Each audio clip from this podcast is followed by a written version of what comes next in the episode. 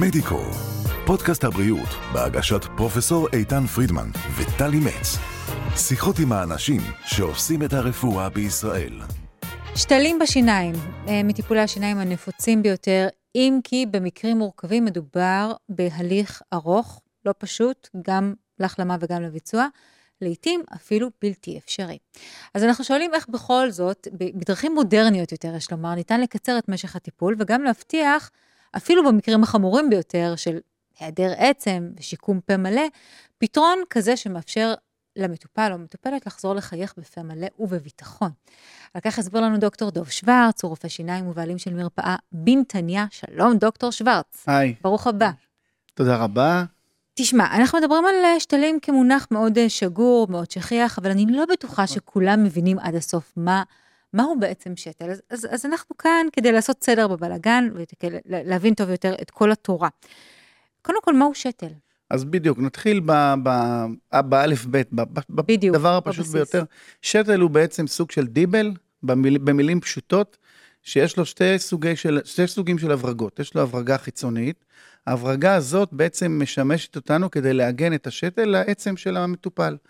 עכשיו, השתל אה, בעצם מוברג, הוא נראה כמו תבריג, הוא מוברג אל העצם, העצם נאחזת בו בתהליך של קליטה של, של העצם סביב השתל, ואז הוא מעוגן חזק. התבריג השני נמצא בתוך השתל, בראש של השתל, וזה תבריג פנימי שאליו אפשר לחבר כל מיני סוגים של שיקומים דנטליים. שן, כמו בעצם. כמו כתר בדיוק כן. בודד, או שהוא יכול להוות חלק מגשר של מספר שתלים אה, מחוברים ביחד, הוא יכול להוות אפילו חלק מאשר, מאשר אה, כל הלסת, חלק של כל הלסת של מספר שתלים. אפשר לשים שישה, שמונה, עשרה, זה תלוי בהחלטות של הרופאים, ובצורך. המטפל ובצורך, ולחבר את כולם וכמקשה אחת. אז גם לזה, ובנוסף לזה, זה גם משמש לפעמים לעיגון של עבודות נשלפות במקרים מסוימים, שאי אפשר לשים מספר גבוה של שתלים ויש אובדן מוחלט של שיניים, אז עדיין אתה רוצה להשיג נוחות טובה למטופלים, אז גם לזה זה יכול לשמש. אז, אז באמת אני רוצה לשאול אותך, מי, מי צריך שתלים? באילו מקרים? זה, זה, זה ריינג' כל כך, זה כאילו מאוד רחב. זה יכול להיות מאדם צעיר שאפילו כתוצאה מתאונה איבד שן קדמית, או איזושהי שן אה, שכתוצאה מתאונה של חבטה או תאונת דרכים או מה שזה לא יהיה.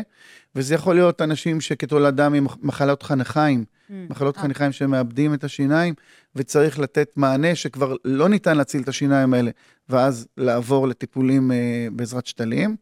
שם זה מורכב, כי אם אה, מחלת חניכיים ועדיין נשארים, נשארות חלק מהשיניים, צריך לייצב אותן ולא להכניס שתלים ליד מחלות חניכיים פעילות. כי זה לא כן. פספסנו בעצם. נכון, ואז אתה בעצם, אותו, אותו המנגנון נפגע גם בשתל.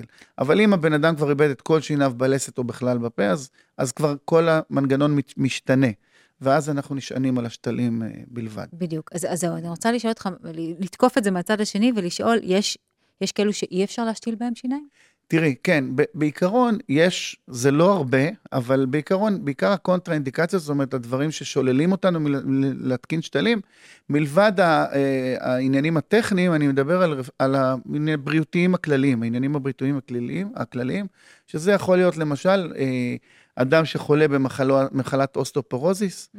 בעיקר יש הרבה נשים שחולות במחלה נכון, הזו, יותר נשים, כן, כן ומקבלות אה, פוסלן. זה, זה, זו תרופה שבשילוב איתה אי אפשר לעשות לא עקירות ולא שתלים, ללא אישור של רופאים, הרופא המטפל. אה, סכרת לא מאוזנת, גם היא קונטרה-אינדיקציה, וגם אה, אנשים שעוברים הקרנות או עברו הקרנות ויש פגיעה באזור, או תוך כדי טיפולים כימותרפיים, וכל מחלה אחרת שמחלישה את המערכת החיסונית, גם מונעת מאיתנו להתקין שתלים. על הבעיות הטכניות, אנחנו כבר מצאנו המון פתרונות. אז לרוב הבעיות הטכניות, נגיע לזה, יש פתרונות היום שאפשר לתת בדיוק, לאנשים. בדיוק, אנחנו תכף גם ניגע בפתרונות. כן. אם הייתי צריכה לבקש ממך אה, לתת איזושהי הערכה מאוד אה, ממוצעת או כללית של תהליך עבודה, אה, ממוצע של, כן. של, השתלת, של השתלת שתל, שתל. בפה המטופל, כי אני יודעת שזה באמת תהליך ממושך, זה לא באנו לרופא, סיימנו והלכנו הביתה.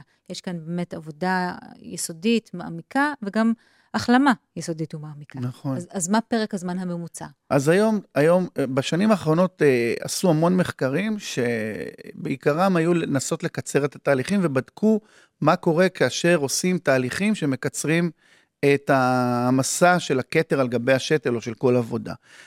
הפרוטוקולים הראשונים אמרו לשים את השתל, לחכות חצי שנה, כן. ורק אחר כך להתקין עליו, היום כל זה התקצר. שזה סיוט, יש לומר. כן, זה פשוט אה, לא נוח, ובמיוחד כשאתה עושה לסת מלאה, אתה שם שמונה שתלים, והבן אדם יצטרך ללכת עם תותבת נשלפת עד שזה ייקלט. אז היום כבר אנחנו פני, פנו, פנינו כבר מזמן לאופציות של העמסה המיידית. המשמעות של המשפט הזה, זה אומר שבעת התקנת השתלים, לוקחים כבר, במקרה שלנו, סריקה דיגיטלית או מידה לצורך העניין, מעתיקים את הנתונים, ומעבדה יודעת לייצר לך בתוך יום וחצי גשר מוברג אל, ה, אל השתלים, זה יכול להיות גם במקרה של כתר של בודד. על, על תקן שיניים זמניות עדיין. זמני. כן. קודם כל שמים עבודה זמנית שנראית אסתטית וטובה, שעם זה האדם מסתובב עד שאנחנו מקבלים קליטה מלאה של השתלים, שזה סביב ארבעה חודשים. Mm-hmm. אם אין מילוי עצם מסביב לשתלים, אז אפילו לפעמים שלושה חודשים. אוקיי. Okay. ושתלים המודרניים יכולים לעמוד במשימה הזאת, בהינתן שיש עצם טובה מסביב לשתלים, ואם חסרה, אז אנחנו מוסיפים. ו- וכל הדבר נעשה, בדרך כלל כשבן אדם מגיע עושים לו אבחון ראשוני, מעבר לשאלות של הבריאות הכללית, ואם... מצב הפה שלו. כן, מוצאים שהוא מתאים, ועכשיו הוא מציג את בעיית הפה שלו, ואנחנו מאבחנים את זה. נלך למקרה הפשוט ביותר, שבו יש שן אה, שצריכה להיעקר בגלל שבר מכני, לצורך העניין, וצריך להחליף אותה בשתל. עכשיו יש לנו כמה אופציות שעומדות לפנינו. אנחנו קודם כל נעשה כמובן CT, שזה צילום טומוגרפי שמראה לנו בתלת מימד את המקום. לאחר מכן נחליט מה הכיוון, עושים עקירה א-טראומטית, זאת אומרת, אנחנו משתדלים לשמור את העצם מסביב לשתל כמה שיותר. בטח, וקרוב, זה הנכס שלנו. זה הנכס הכי יקר כן. שלנו. וקרוב לוודאי שיהיה חוסר. כשעושים עקירה, תמיד יש איזשהו חוסר של עצם. אם הייתה דלקת, אז יש חוסר יותר גדול. עכשיו ניקח עצם מלאכותית, ואנחנו נשלים את זה. בשלב הראשון, אם אפשר לשים את השתל באותו מעמד, אז אנחנו נתקין את השתל לתוך המקום שהייתה בו השן. Mm-hmm. ואנחנו יודעים לעשות את זה, אפשר לעשות את זה ביד חופשית של הרופא, אם הוא יודע את ה... לקרוא את ה-CT כמו שצריך, אז הוא ידע לשים, אבל אם זה מתקשים, אפשר לעשות את זה עם סד כירורגי, שהוא מוכן מראש, והוא מכוון את המקדח למקום המיועד. גם את זה אפשר לעשות. תשמע, מדובר באמת בתחום ש, ששועט קדימה, מבחינת שועט. ההתפתחויות, נכון. מבחינת הטכנולוגיות המתקדמות, מבחינת הכל. ואני שמעתי נכון. באמת על, על שימוש ב-PRF, שיכול נכון. לסייע גם לתהליך. נכון, אז זה בדיוק נוגע לנקודה של חוסר העצם. כן. כשאנחנו שמים, ש... מתקינים את השתל, ועכשיו יש לנו סביב השתל חוסר ש... שהוא רווח בין העצם שנותרה לבין השתל, כן. בין הבורג. את זה אנחנו נמלא בעצם, לוקחים למעשה כמה מבחנות של דם מהמטופל, עם פרפרית קטנה שלא כואבת בכלל, ואת זה מכניסים למכשיר צנטריפוגלי ומוציאים את הפלזמה. מפרידים את הפלזמה מחומר הדם. בפלזמה יש הרבה תאי גדילה. תאי הגדילה האלה עוזרים לריפוי יותר מהיר ולקליטה של העצם מהירה יותר, ואנחנו גם מייצרים סוג של ממברנה, סוג של חוצץ, כן. שעשוי מהדם של המטופל. הכי אותנטי, כן. כן, ושמים את זה מתחת לרקמות, כשסוגרים את, ה, את כל הסיפור של החניכה עם חזרה למקום, ואז הריפוי הרבה יותר מהיר, ואנחנו מקבלים אה, גם פחות סבל אחרי, וגם... אה, החלמה מהירה יותר. החלמה יותר מהירה ואחוזי הצלחה יותר גבוהים. משתמשים ב-PRF. תשמע, אה, נגמר לנו הזמן בעיקרון, אבל יש כן איזשהו משהו שהזכרת קודם, ואני רוצה ככה ממש במספר מילים לדבר עליו, שהוא עניין ההדמיה והסקירה נכון. הדיגיטליים. ו- ועד כמה, והשאלה היא באמת עד כמה זה עוזר גם לך כרופא מטפל וגם למטופל לקבל תוצאה טובה יותר. זה, זה בשתי מילים, המהפכה הראשונה שהייתה ברפואת שיניים המודרנית זה השתלים, והשנייה זה הדיגיטל. עד כדי כך. עד כדי, בעיניי. כן. זאת אומרת, אני לא, אני חושב ככה, ואני חושב שרבים חושבים אותו דבר.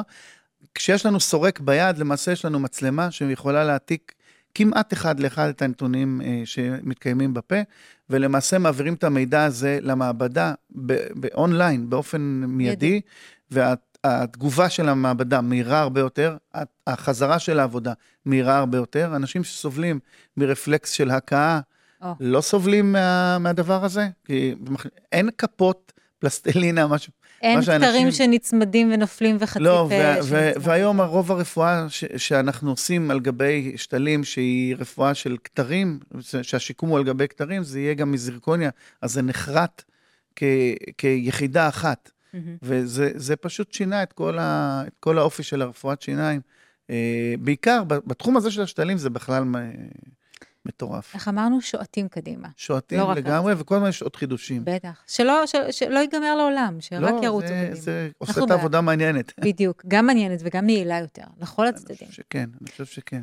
דוקטור דוב שוורץ, תודה רבה על uh, הסבר על תורת השתל, מה שנקרא. תודה רבה לך. תודה שבאת. היה. תמיד מעניין אותי לדבר על זה. אתה תמיד מוזמן. תודה שבאת. תודה, תודה. מדיקו, פודקאסט הבריאות של ישראל, בהגשת פרופסור איתן פרידמן וטלי מצ. עקבו אחרינו בספוטיפיי, אפל פודקאסט, גוגל ויוטיוב.